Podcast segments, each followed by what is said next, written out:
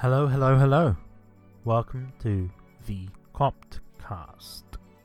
It's me, Bish.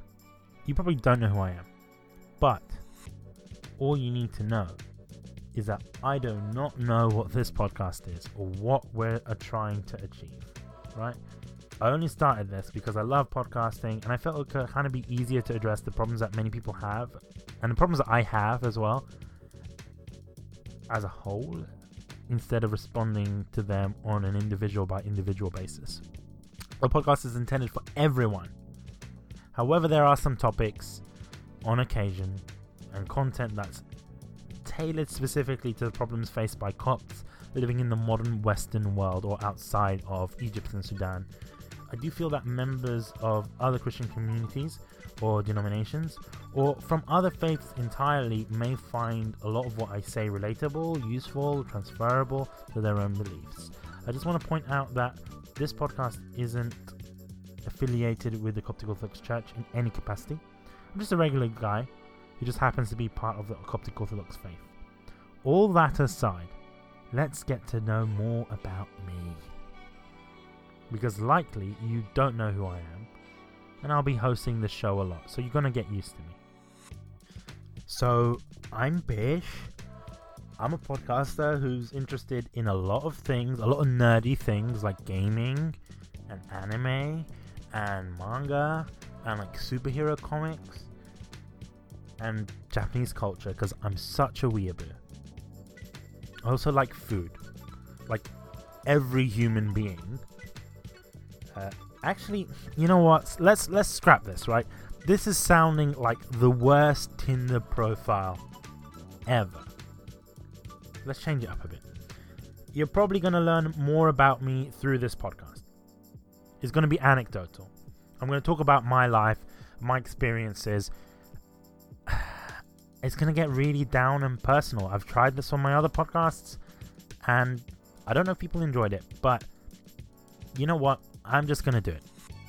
I don't care about what anyone else thinks. Well, actually, I kind of do, but that's besides the point. Let's start with the first anecdote, the first story time with Bish. So,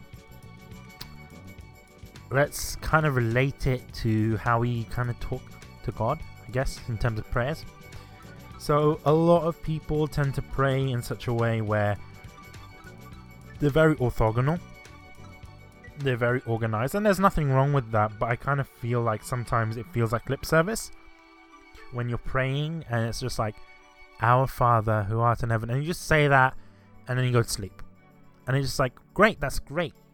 You're not doing anything wrong, but I think you could be maybe doing a bit more, I guess. Like, it's not a very formal thing, and I don't think people should take prayer that way.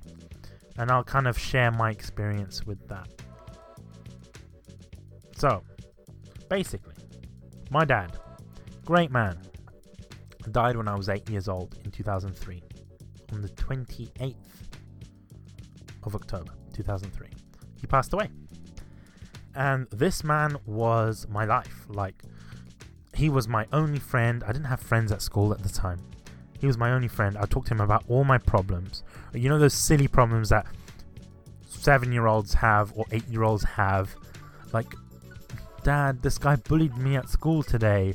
Or, Dad, this guy said a rude thing to me. Or, Dad, this guy picked his nose and he wiped it on my polo shirt and it's disgusting.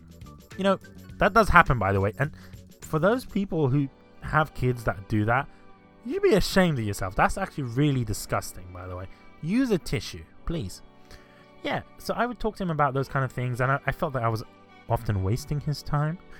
But he didn't see it like that. He saw it as a chance to bond, and he probably already knew, you know, looking at my polo shirt, he already saw a booger on it, and he probably knew that some kid, or maybe I did it, or maybe he saw some, he knew that some kid just picked his nose and he just wiped his booger on me, right? Parents know things before chi- children even tells them, right? They, they know something is up, for the most part. Any good parent knows that. My dad died, and I felt that I had no one in life to talk to. I had a family, but I felt like I had no one in life. My dad, to that point, had taught me most of what I knew outside of school and education. He taught me how to be a deacon. He taught me how to respect the church. Even though I wasn't necessarily listening to him at that time, or maybe I was listening, but I mean, I wasn't necessarily understanding what he was saying, but he set those rules in place.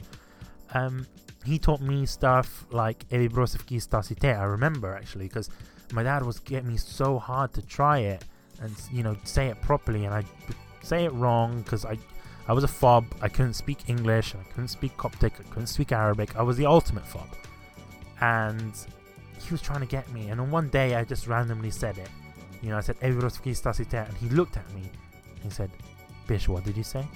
And I was like, you know what, Dad?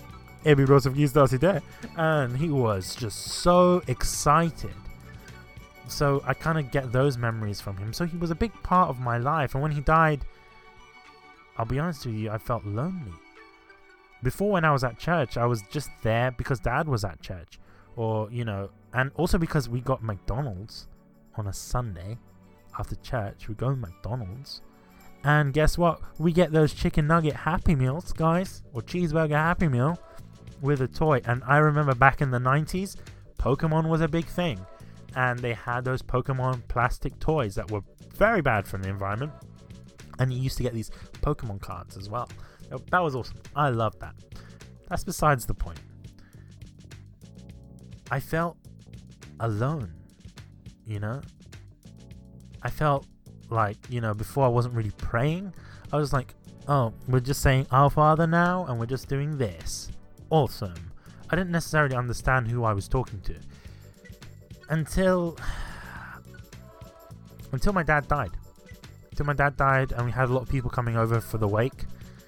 And I kind of seen how bad people were, right?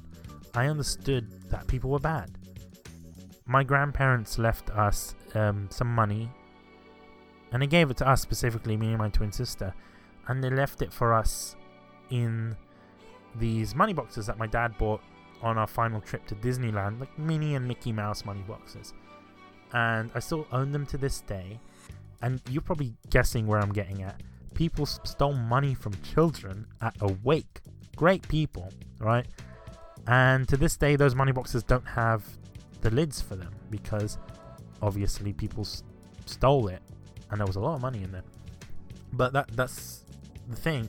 People are bad. Some people are bad, and I learned that. I didn't necessarily understand that people were bad, and you're learning that at your dad's wake is it's a huge thing, and I, I couldn't handle it. I felt that look, dad's not here to protect me anymore. I have no father figure, and the people that I believed who were potentially could be a father figure were not acting up as that. I would pray. I would be angry. I'd be like, God, look, you took my dad away. I'm expecting something in return, right? And that's, at the time, I was thinking, this is how I'm gonna pray. I'm angry. I need to tell someone. So I told God. I just said, hey, look, you took my dad, give me someone new. I don't care who you're gonna give me.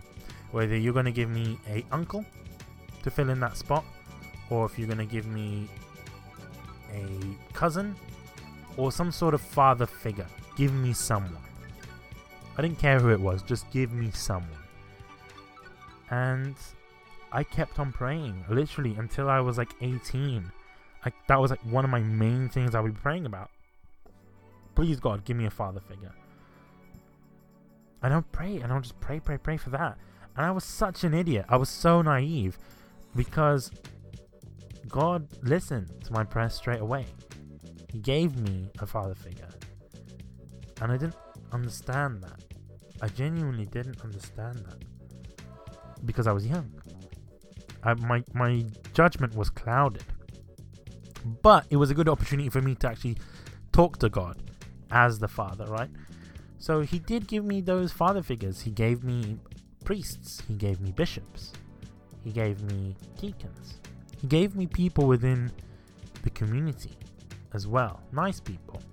I didn't really necessarily understand that because what I was looking for wasn't that heavenly father, I was looking for a worldly father. That's who I was looking for.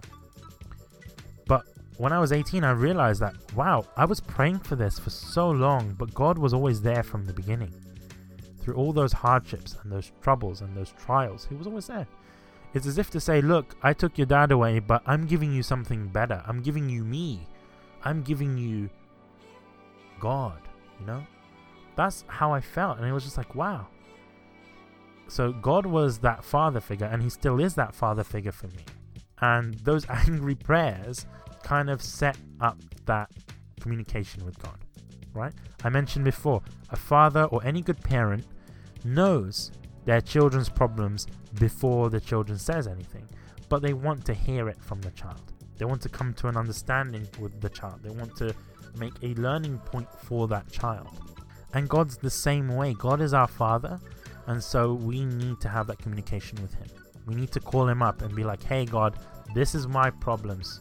You already know it. Right? And soon, I think initially, that anger turned into thanks. So it'd be like, oh, God, why you, you do this and why you do that? And then it was like, thank you, God, for doing this. Even if I didn't necessarily understand the reason, because with God, we may never understand his ways. He doesn't just have a way, he has ways. So we may never understand his ways, or we could understand his ways. He might reveal it to us, he might not, depending on the circumstances. Obviously, I was revealed that, you know, I kind of got an answer that I enjoyed, you know, and not enjoyed, but an answer that I accepted, right?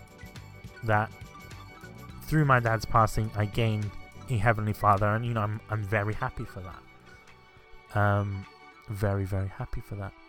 It's an interesting one, to be honest with you, because my dad is a great guy, right? He basically was that father figure, and he still is that father figure to me. So I was praying for that, and I think that's how we should pray sometimes. I think we need to be honest with God, and we need to just sit down and just talk to him, actually have a conversation with him. Because he's the father. Any any father or any parent would love to have a conversation with their children and help them through their problems. He just wants to hear the voice. God wants to hear your voice. So I mean like next time you got to pick up the phone and you give him a ring. Just tell him, "Look, this is what I'm going through. I don't know how to continue. But you know everything, so you can help me out here." And he can. But he wants to hear you. And I keep on saying that, especially when people are like, oh, Bish, pray for me. I'm going through this difficult time and I'm doing this and I'm doing that. And the first thing I asked them, I said, Are you praying for yourself? That's the first thing I ask. Are you praying for yourself? And they're like, No, I'm not praying for myself. And I'm like, Well, what what are my prayers gonna do? They might help, don't get me wrong, but God wants to hear you first. Right? I don't know the extent of your problems. God knows them. I don't. So you should tell him. That's how I see it. And then obviously I can help with my prayers or I can help with whoever's, you know, situation. But you should always go to God first. He's your first point of call in everything, and it should be because He's the Father, right?